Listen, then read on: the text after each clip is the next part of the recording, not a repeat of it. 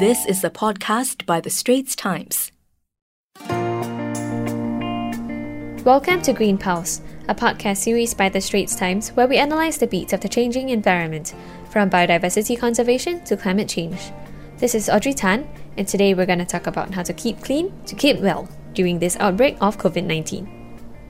I have four guests with me today who are here to talk about this topic from different angles, and they are Mister Masagos Zulkifli, Minister for the Environment and Water Resources and Head of the S G Clean Task Force; Professor Wang Linfa, Director of the Emerging Infectious Diseases Program at Duke-N U S Medical School; Mister Tai Ji Choong, Director of the National Environment Agency's Department of Public Cleanliness; and Mister Edward D'Silva, Chairman of the Public Hygiene Council.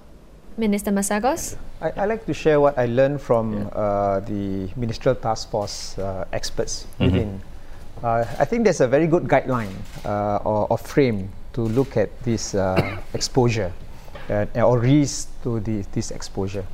Uh, and, and it is uh, in, in this uh, D I D, dur- duration, intensity and density. Mm-hmm. So in, if, you, if, uh, if you are in a situation where there are a lot of people, uh, the number of people is huge, like the one that we had at the mosque in, mm-hmm. in, in, in Malaysia, that is high density, and you want to avoid that kind of situation.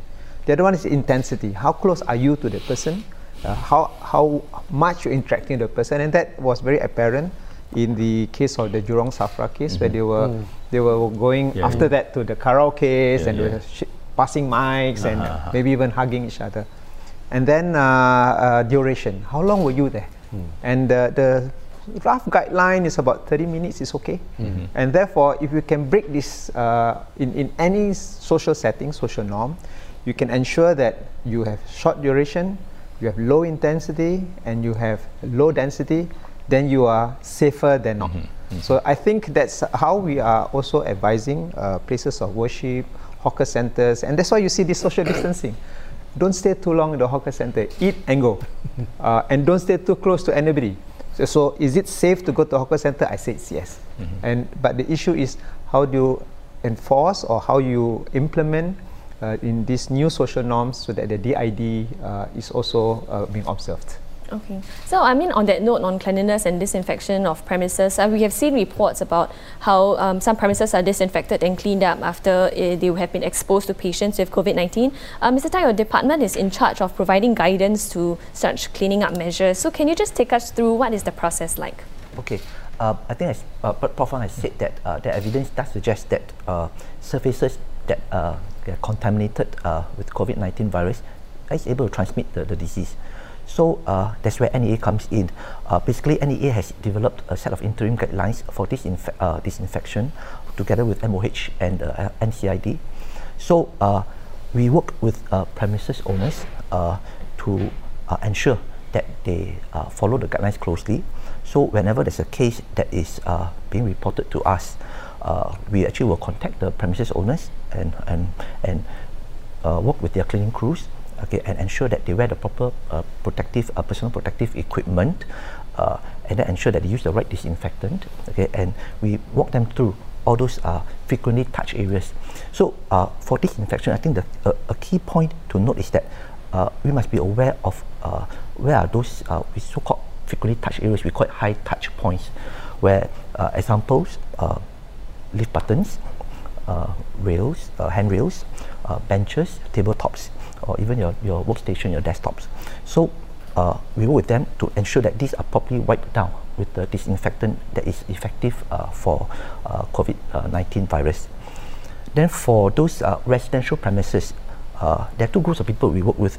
Okay, the first group is uh, actually the, the household that uh, has actually encountered uh, a, a confirmed case. Mm. So uh, by the time it's reported to us, the case uh, would probably have uh, already hospitalized, but the house home members are likely to be uh, quarantined. So uh, that's where N E A comes in to advise them uh, how to, uh, all the proper disinfection procedures, the COVID disinfection, uh, disinfectant to use. So N E A, we have actually prepared uh, a small little disinfection kit that comprises of masks, gloves, and a, a bottle of disinfectant, and together with a hard copy of our uh, guidelines.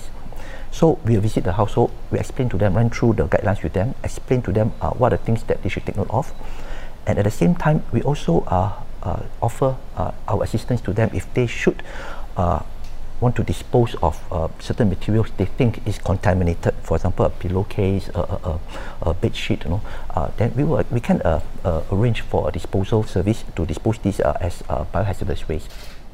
Now, if you like what you're hearing so far, do subscribe to our series Green Pulse on Apple Podcasts or Google Podcasts, or even on Spotify, and like us and give us a rating.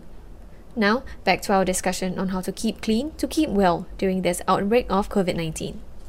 Okay, so I mean, you, you mentioned about when you clean residential properties, you recommend a special kind of disinfectant. For our our readers tuning in, they might be interested if they can also get some or get hold of such disinfectants to disinfect their own houses. Mm. I mean, do you have any guidelines on, you know, just now Professor Wang talked about mm. and ensuring that hand sanitizers are at least sixty to seventy percent uh, based in alcohol? Is that similar for the disinfectants? Yeah, okay. Uh, actually, um, uh, we, we have a list of uh, disinfectants we publish on our websites uh, to uh, uh, with, together with the active ingredients. In fact, uh, most households have this common household bleach. They'll be very effective. Yep. So actually, everywhere we go, we actually recommend you have household bleach. Okay, that, that will actually effectively uh, disinfect. Okay. So how does this cleaning process uh, differ from regular cleaning processes? Okay. Uh, okay. Let's take uh, for example. Okay, if we go into a, a housing estate. Okay. Let's say. Uh, so uh, we work with the town councils. Uh, we basically run through with them. Uh, where are all those high touch points? Okay, the frequently touched areas. So we begin from the Uh, the confirmed case, the unit uh, floor, uh, then we, we think through basically what is the footsteps of uh, everyday uh, residents that he need to go through and surfaces that he need to touch in order to commute from point A to point B. So from the uh, unit level, probably the first thing you need to touch is the lift button. So that need to wipe down, to be wiped down with uh, disinfectant instead of lift. Then when he goes down, okay, you know, avoid that. Any benches, any tabletops, letter boxes, okay, or the nearby um, playgrounds or exercise areas. Yeah, so we, we really try to put our, our mind into the mind of a, a, a normal residents, uh, that things that they have to touch in order to move around. Yeah, so that is uh, something that we pay attention to, and that the cleaning crew might not be so aware of this area. They just sweep the floor, but we actually raise their awareness to all these kind of areas that they need to wipe down. Okay, so this is for like the cleaning standards for the current outbreak.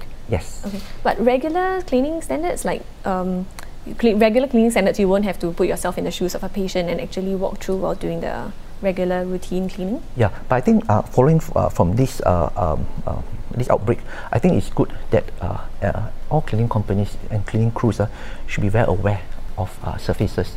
Yeah, so uh, you should adopt this uh, higher level of cleaning. Okay, for their regular cleaning. Okay. Well, thank you all for joining us. And that's a wrap for Green Pulse, and we hope you enjoyed our discussion.